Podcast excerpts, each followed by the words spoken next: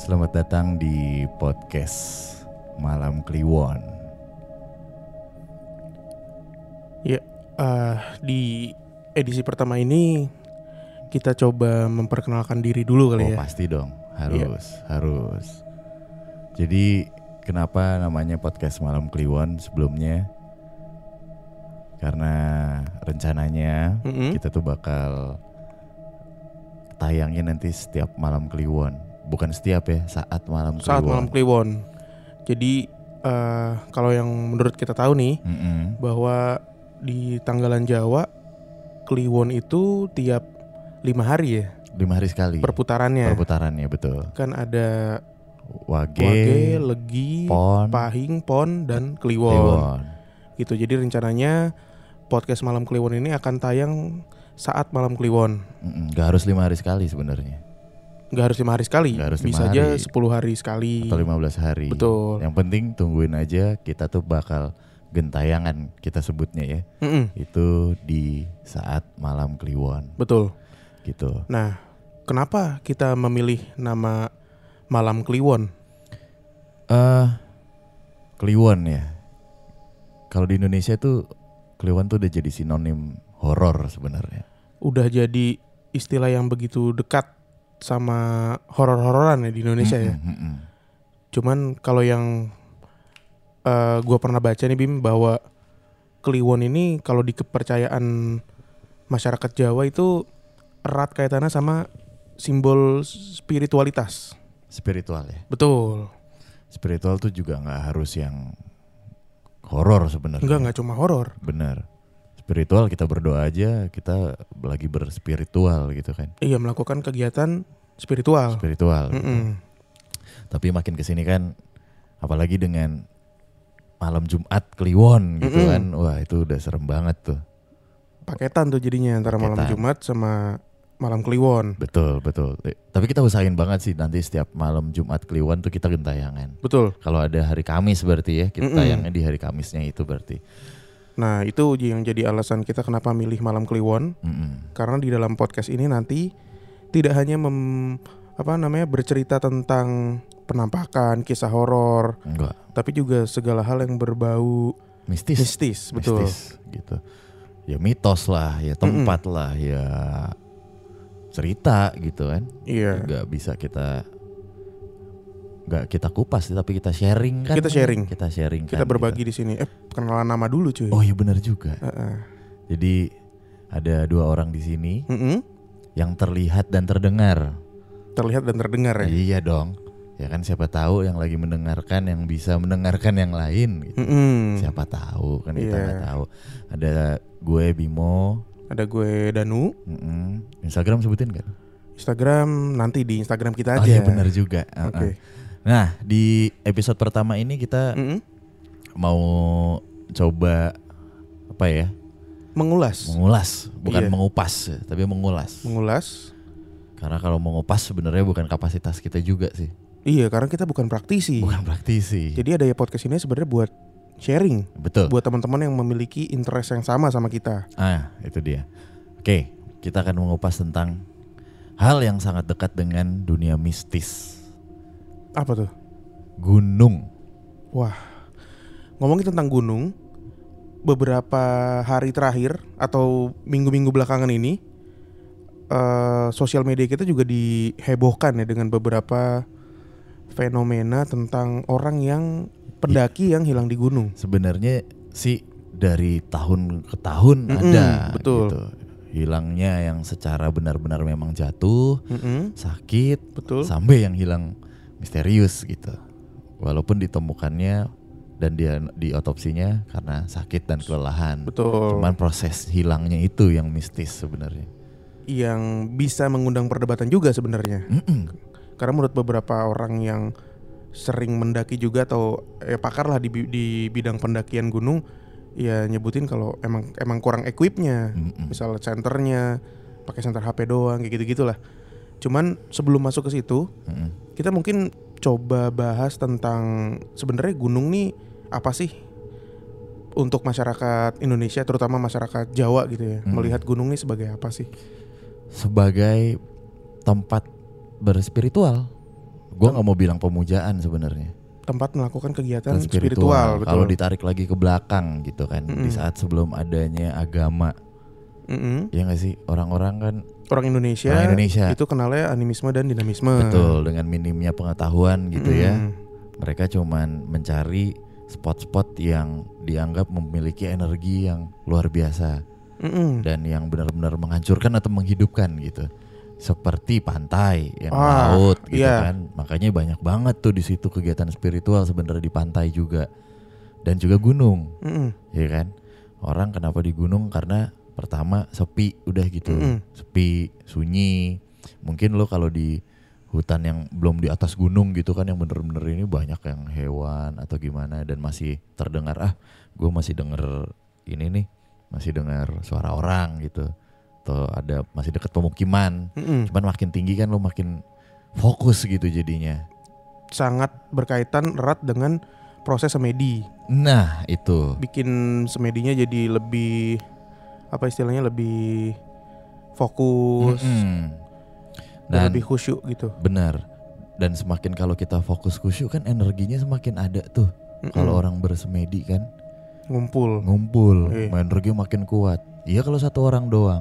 Gunung kan ribuan orang di situ, energi ngumpul terbentuklah di situ.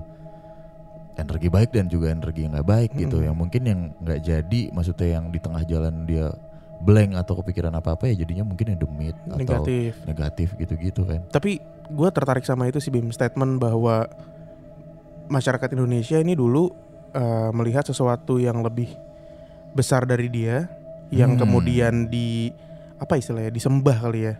Oke. Itu kekuatan yang membangun, menghidupkan. Betul. Dan juga menghancurkan. Misalnya gunung ya kan. Ada api tuh. Nah kenapa gunung dibilang sebagai sumber kehidupan? Karena dari sana mengalir air. Oh iya, sungai, benar. Kemudian juga apa namanya, kenapa dibilang menghancurkan? Dia kan gunung berapi nih. Kalau meletus menimbulkan bencana lah di daerah itu. Cuman setelah itu tanahnya jadi subur, kayak gitu. Siklusnya seperti itu. Kehidupan lah ya. Kehidupan. Terus juga mungkin kalau di atas, makin atas, lu dekat dengan matahari kali ya, matahari terbit dan terbenam gitu. Semakin dekat dengan simbol-simbol kekuatan, yang lebih besar dari manusia. Itu dia. Laut juga kayak gitu ya. Benar. Jadi laut sumber juga mata pencarian. Kita ngambil makan di situ, nyari ikan di situ. Cuman ketika lautnya ngamuk juga, tsunami. Dan tempat-tempat yang tadi kita sebutin tuh, pantai dan juga gunung tuh masih virgin dari pikiran-pikiran yang sudah bercampur kayak di kota atau di desa gitu kan. Lo menempati sebuah rumah gitu, rumahnya orangnya sering berantem. Pasti kalau ada tamu masuk, orangnya nggak enak ya kan, sering ada kayak gitu. Iya, aura kemarahan. Jadi kalau di gunung tuh kayak masih sepi banget kayak gitu. Kayak gitu sih. Cuman ya balik lagi, akhirnya jadi timbul banyak cerita di gunung tuh. Nah, tapi selain itu Bim, ya kita sama-sama tahu lah bahwa di gunung itu emang rumahnya mereka, rumahnya makhluk-makhluk gaib ini. Betul. Jadi misalnya di daerah rumah kalian atau di rumah kalian gitu ya ada ada penunggunya, biasanya kan dimasukin ke botol atau kemana lah, pokoknya dipindahin. Bener. Nah itu kalau dibuangnya kalau nggak ke gunung, ya ke air, laut. Ke laut gitu, benar. Dan pula di sana. Merinding nih gue. Kalau ngomongin gunung, ya gimana ya? Energinya luar biasa sih Pak. Iya. Apalagi buat orang-orang yang niatnya nggak murni. Tempat pemujaan. Iya. Kayak beberapa juga sempat diangkat kan di berita tuh, ada pemujaan yang seksualitas.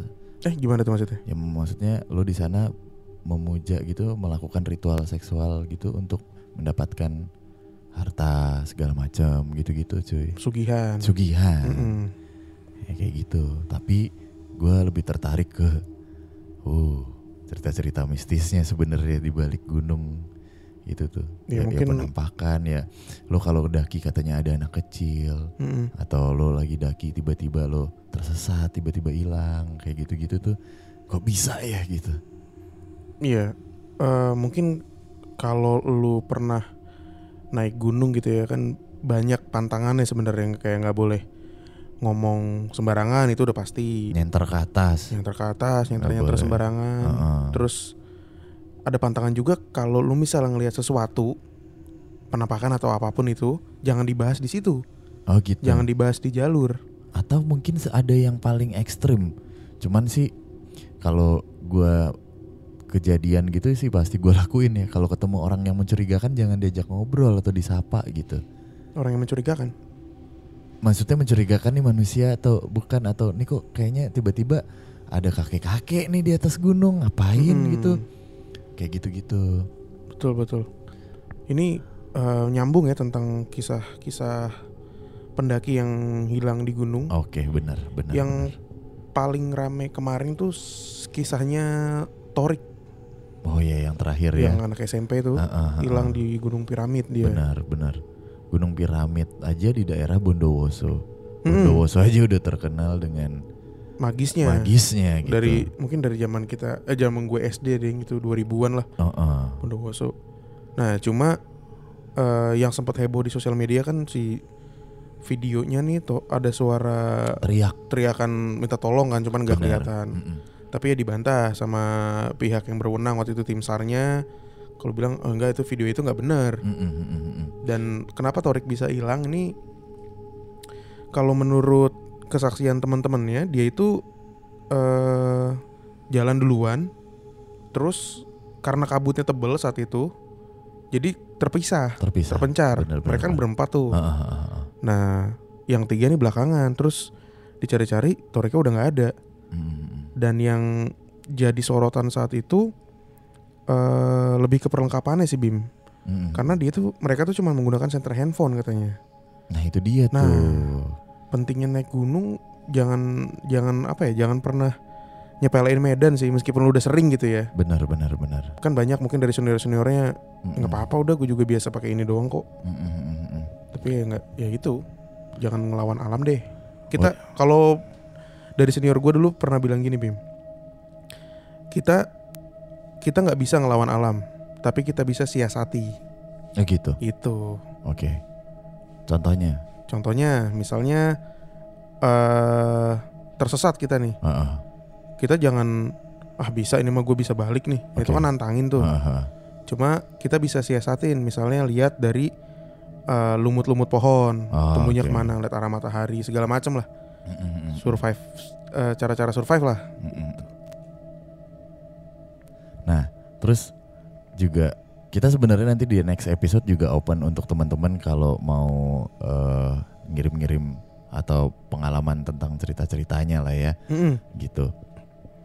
Cerita tentang topik yang kita bahas. Jadi setiap kita mau recording, kita pasti akan ngelempar tuh di Instagram. Betul. Kita besok mau bahas ini. Kalau ada yang punya pengalaman, gak usah cerita sih, pengalaman atau apalah, misalnya ada foto gitu, misalnya nanti kita bisa sharing juga atau gimana, foto penampakan atau gimana gitu kan. Atau mungkin teman-teman punya pandangan berbeda terkait statement-statement yang kita keluarin barusan. Betul. Boleh. Jadi kayak ada satu nih cerita nih, kan banyak yang hilang gitu ya, pendaki gitu. Ini ada satu cerita sebenarnya udah sempat viral juga. Ini pendaki Gunung Muro nih ya. Oh iya, di Kalimantan. Wijaya Arta Kesuma, yang akhirnya ditemukan selamat. Gitu. Gue sempat nonton tuh, Bim, video kesaksiannya dia. Iya. Lama tuh. Benar. Setengah jam. Jadi emang dia tuh ngedaki sampai puncak kan ya. Dan langsung sendirian, Boy. Sendirian, men. Wah, gila. Dia tapi kalau gue lihat dari ceritanya dia, cara berceritanya, itu dia udah cukup jam terbang sih di pendakian. Jadi memang ngedaki sampai puncak gitu ya, dan tektok turun langsung gitu. Tektok. Jadi pas hari udah gelap, karena nggak hati-hati, si Indra ini akhirnya tergelincir dan hilang arah. Jatuh dia. 3 hari tuh cari jalan pulang, nggak ketemu. Untung si Indra ini nemuin pondok yang ada di samping sungai. Jadi dia bertahan hidup dengan cuman makan umbut, pisang, dan minum air sungai. 1 minggu akhirnya dia ditemuin deh tuh sama warga. Nah, menariknya nih, dari yang gue lihat dari kesaksiannya dia tuh di pondok itu kurang lebih tuh 3 harian deh. Ya 3 hari, hilangnya lebih Bim, hilangnya tuh 6 hari. Seminggu ditemukan, cuman yeah. di pondok itu dia 3 hari. Betul. Nah di 3 hari di pondok itu uniknya adalah tim SAR itu udah berkali-kali mondar-mandir daerah situ, cuma nggak ngelihat dia. Oh gitu. Iya, jadi seakan-akan apa ya? Ya, nah pandangannya dibutain. Tuh kayak disamarkan, dia nggak ngelihat dia, padahal si tim SAR ini bolak-balik nyisir daerah situ, sampai akhirnya dia yang nemuin itu malah bukan tim SAR, tapi warga sekitar yang berburu, betul, yang udah hafal medannya, baru ketemu. Kayak gitu-gitu tuh, hilang pandang. Terus kayaknya gue udah pernah lewat sini, tapi kok jalannya beda, nah, gitu-gitu tuh cerita-cerita kayak gitu. Ini nih dia pas nyasar itu nyusurin sungai. Kan teorinya gitu, ketika lu mau ke bawah tapi bingung nih arahnya, oh ikutin sungai aja jalurnya, kan dia pasti akan ke bawah kan. Bener. Itu dia nyusurin sungai, balik lagi ke atas lagi, loh sini lagi, kayak gitu terus. Makanya emang sih udah gunung tuh akhirnya jadi terbagi, jadi ada gunung wisata, gunung yang emang buat pendakian, sama gunung situs. Gunung situs tuh kayak Gunung Padang. Okay. Yang peninggalan arkeologi. Tapi akhirnya kenapa gitu kan, itu kalau ditarik lagi jauh gitu kan, sejarah kan tuh.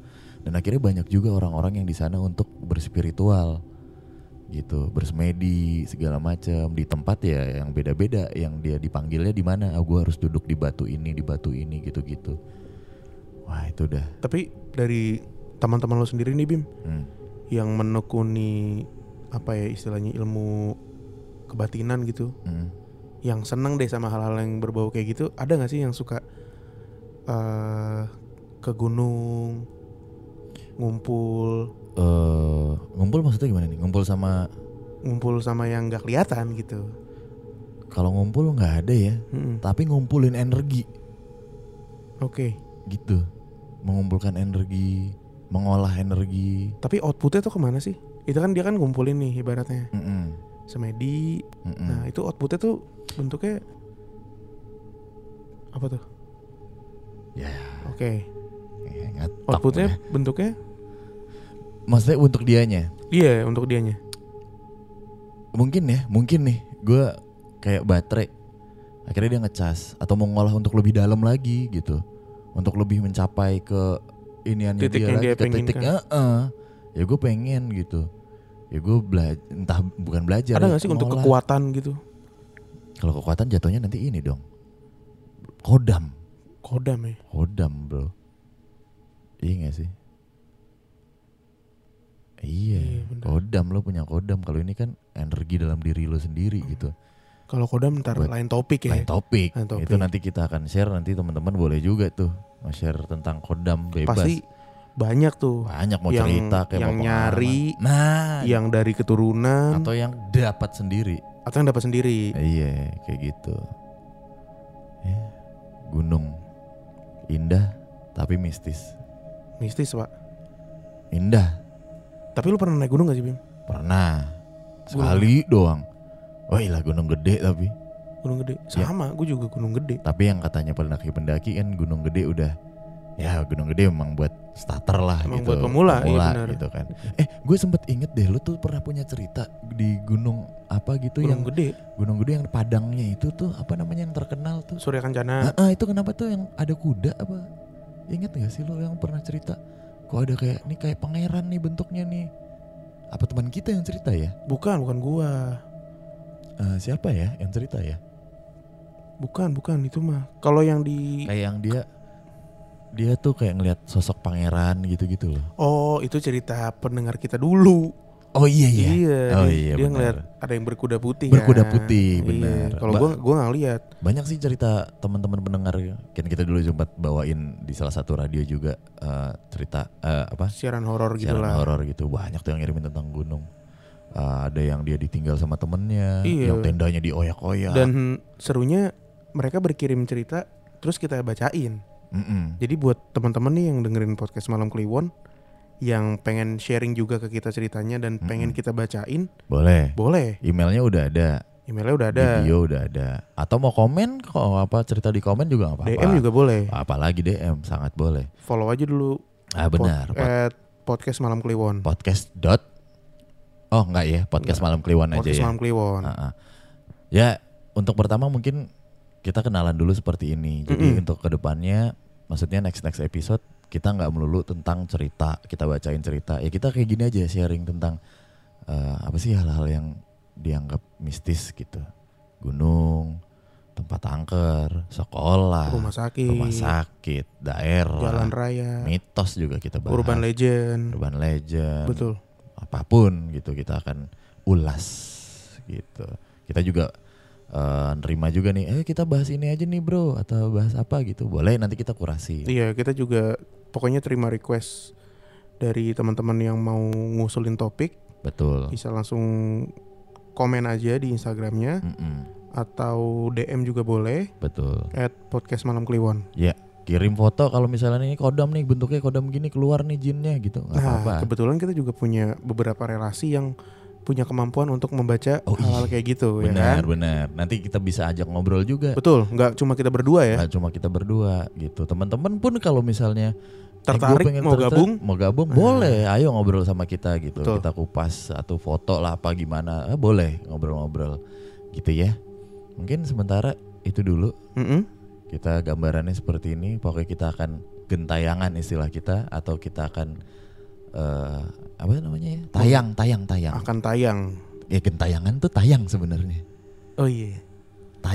Gentayangan tuh dari kata tayang. Dari kata tayang dasarnya. Iya, kita akan gentayangan saat malam Kliwon. Saat malam Kliwon. Oke. Pokoknya thank you juga yang udah follow. Terima kasih tadi udah dikasih tahu juga sama Danu gimana caranya kalau mau ikutan dan nimbrung barengan podcast Malam Kliwon. Betul. Kita pamit dulu ya. Terima kasih udah dengerin di episode pertama kita yang kenalan dan juga ngulas tentang sedikit tentang gunung. Selamat bermalam Kliwon. Selamat berspiritual teman-teman semua. Sampai jumpa lagi.